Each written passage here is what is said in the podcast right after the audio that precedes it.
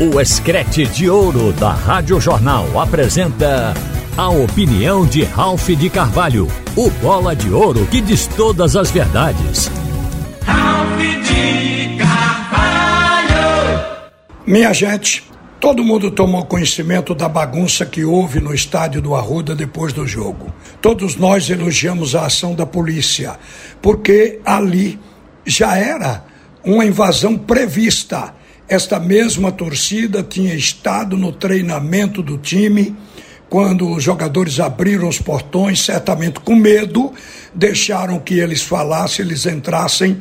Ali já ficou a promessa que se o time não ganhasse o jogo, eles iam retaliar, eles iam bater nos jogadores, iam quebrar os jogadores, como se eles tivessem este poder coisa que ninguém tem, mas eles, torcedores do mal do Santa Cruz, eles se acham acima do bem e do mal. Então a polícia estava lá para conter essa torcida organizada e cumpriu o seu papel. Quando o jogo acabou, eles tentaram entrar no gramado, a polícia impediu da forma mais técnica possível, usando toda a instrumentação, e eles não conseguiram. Aí foram invadir o vestiário. Lá no vestiário já tinha também um contingente da polícia garantindo os jogadores que estavam lá tomando banho e se trocando. Eles não conseguiram entrar e tentaram depredar outras dependências do Arruda e a polícia sempre acompanhando. A polícia militar garantiu o torcedor, permitiu que todos voltassem para casa ilesos, sem arranhões. Só teve um segurança do Santa Cruz que teve um corte na orelha, pegou três pontos, mas ficou nisso aí. A polícia cumpriu seu papel. A gente espera que da agora por diante seja assim nos grandes jogos e nos jogos polêmicos. Esta torcida, ela precisa pagar pelo ato ou pelos atos de ontem no Arruda. Tem que haver um desdobramento na justiça porque pessoas foram identificadas. Vejam vocês, depois do jogo, nós soubemos umas três horas ou mais, quando estávamos saindo do estádio, pelo pessoal de Santa Cruz, que um dos participantes da torcida organizada é um detento que está com tornozeleira na perna. E o Santa Cruz chegou a abrir os portões para ele entrar com o carro dele e estacionar lá numa vaga de conselheiro. Eu acho que o clube não pode fazer isso, mas admito que os porteiros tenham feito isso com medo também do marginal. Acontece que esse rapaz deveria estar em casa porque se ele está com a tornozeleira, ele está cumprindo pena e teve uma condicional.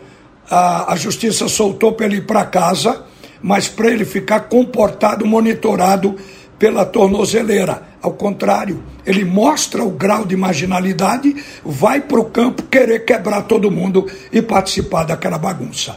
Eu espero que a justiça agora entre e dê desdobramento a tudo isso. Depois do jogo, Lá para as três, três horas e meia após acabar a partida, ainda quatro jogadores do Santa Cruz estavam saindo do estádio, estavam saindo para ir para casa silenciosamente, tentando evitar serem vistos, para poder não assanhar essa torcida que quer matar todo mundo. Agora, quanto ao que aconteceu dentro de campo, minha gente, não foi de todo surpreendente. Todo mundo tinha um pé atrás do que poderia fazer o Santa Cruz. Ninguém tinha segurança que esta equipe do Santa viesse a ganhar o jogo, porque esse time ele vem mostrando uma deficiência técnica em toda a competição.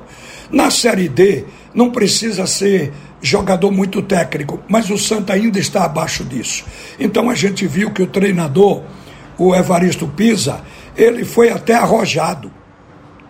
Correu risco também ele mudou sete jogadores. Um teria que mudar porque estava no departamento médico, zagueiro. Mas seis outros jogadores ele mudou tentando melhorar o time tecnicamente.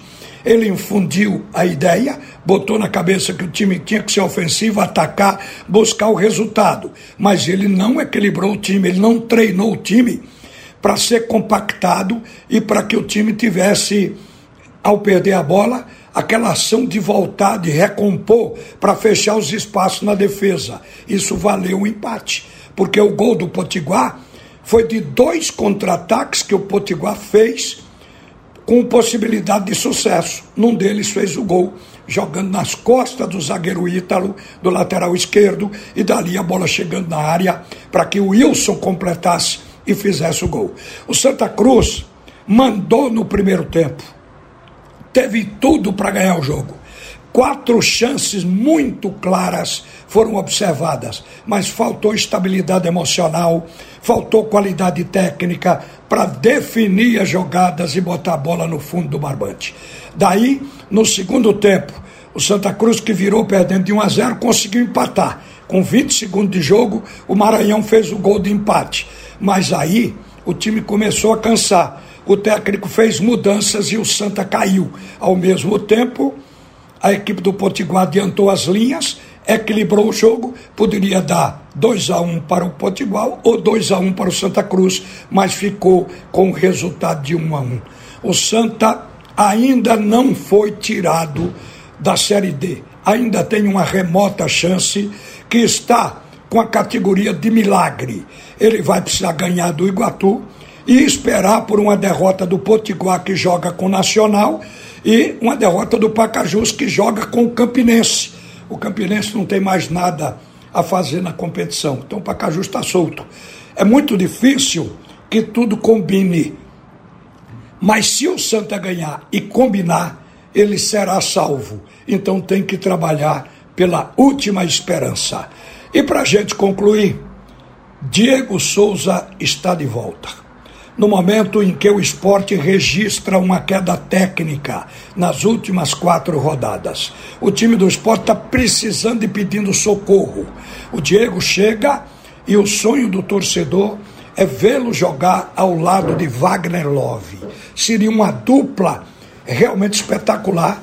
Esses dois jogadores já atuaram juntos antes em 2009 no Palmeiras. Eu acho que todo mundo se lembra disso.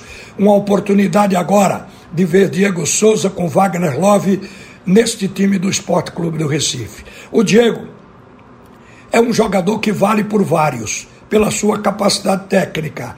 Se tiver condicionamento físico bom, ele vai contribuir e muito, porque o esporte não vai mais sentir falta de Love ou de Jorginho.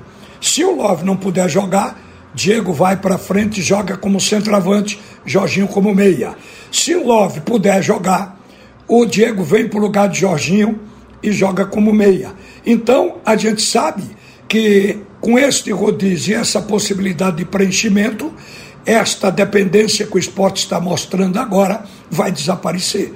Acho útil demais. O Diego Souza tem 38 anos, Wagner Love tem 39, mas ambos têm acumulada uma qualidade técnica exuberante. São de fato virtuosos do futebol. O condicionamento físico do Wagner Love é bom e do Diego Souza nós veremos. Agora, a torcida está em êxtase, em lua de mel, com a chegada do Dieguito o DS 87 está de volta. O torcedor esqueceu o resultado de 3 a 1, a derrota do esporte para o Atlético Goianiense na sexta-feira.